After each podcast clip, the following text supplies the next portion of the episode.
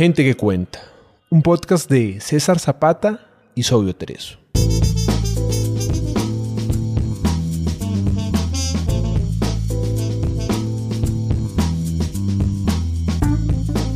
Gente que cuenta es un espacio para leer autores latinoamericanos poco conocidos.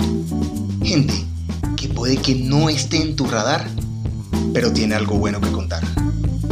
Pequeños autores, grandes obras.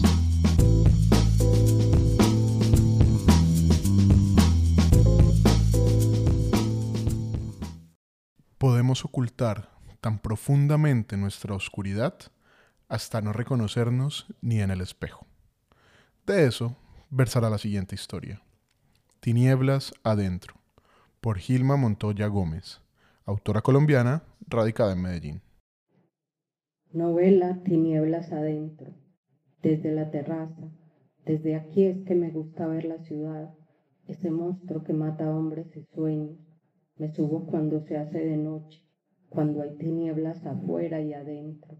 Es reconfortante divisar a lo lejos un montón de lucecitas bailando, como si Medellín fuera una tremenda fiesta. Con un cigarrillo en la mano voy rumiando mis tristezas. La de hoy, por ejemplo, es una tristeza violenta. Basta una sola llamada para que el mundo de uno se vuelva mierda. Fue ayer y le tuvo que tocar a la vieja. La vi ponerse pálida y envejecerse en los seis segundos que duró. Dígale a ese pirobo que se abra del barrio o va a estrenar pijama de madera. Lo peor fue la frase con que ella remató. Ay, mijo, no entiendo por qué lo quieren matar si usted no le hace daño a nadie. A nadie, repitió. Pobre vieja, que me compre que no me conozca, como si no supiera que en el barrio nadie da un peso por mí, que me tienen miedo, que les doy asco y me odian. Me odian porque les doy asco y me tienen miedo. No los culpo. Cuando llego a la casa a las 3 de la mañana, con los ojos como tomates, me miro en el espejo y no me reconozco. Ese otro que no soy yo se ve, se escruta sin saber quién es y al no reconocerse se inunda de terror. Es mi barrio y no le pertenece. Todos los que me ven me echan miradas de ahí viene esa valija.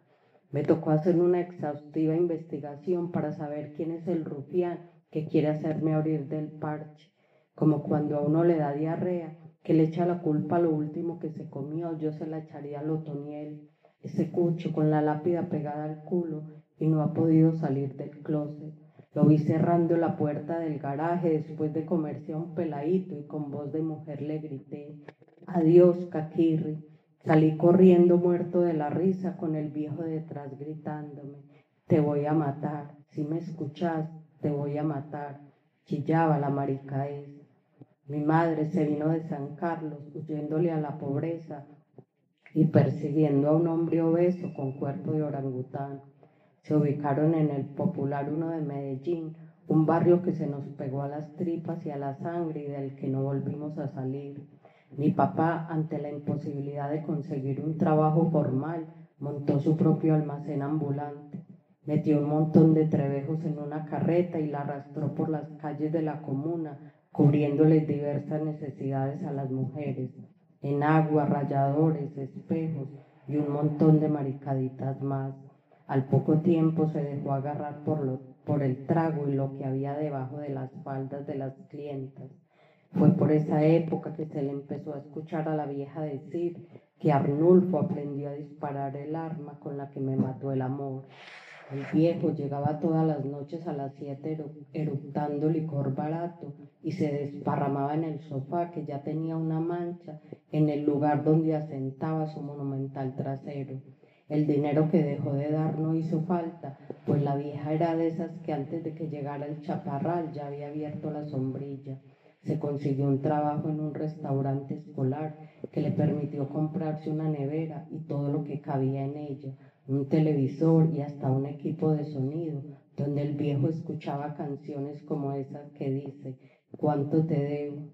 por ese amor aventurero que me has dado, por tu comedia de cariño calculado, Amor amargo, disfrazado de pasión.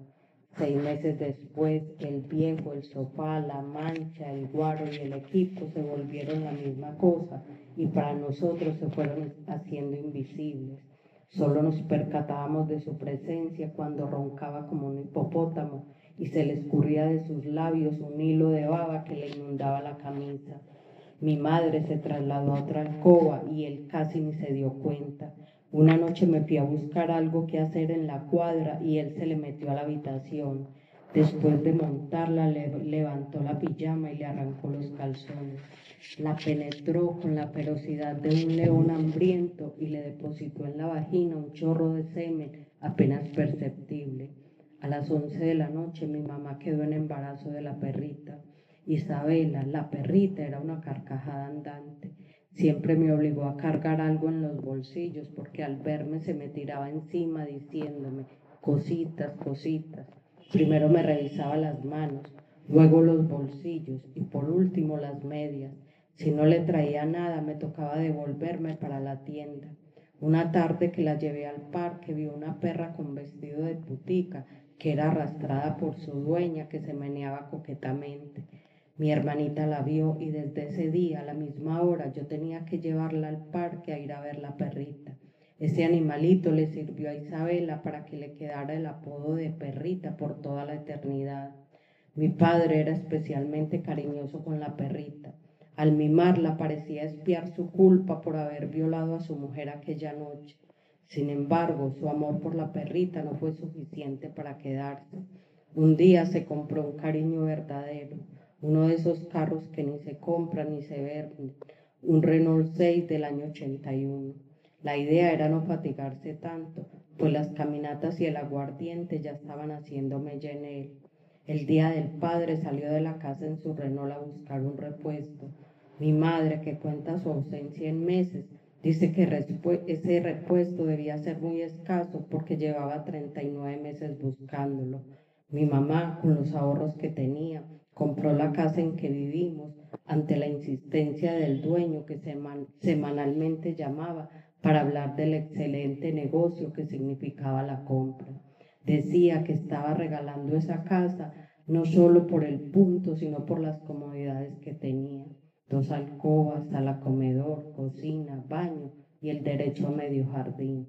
Se le olvidó mencionar que también venía con derecho a las balaceras. Escuchaste a Gente que Cuenta.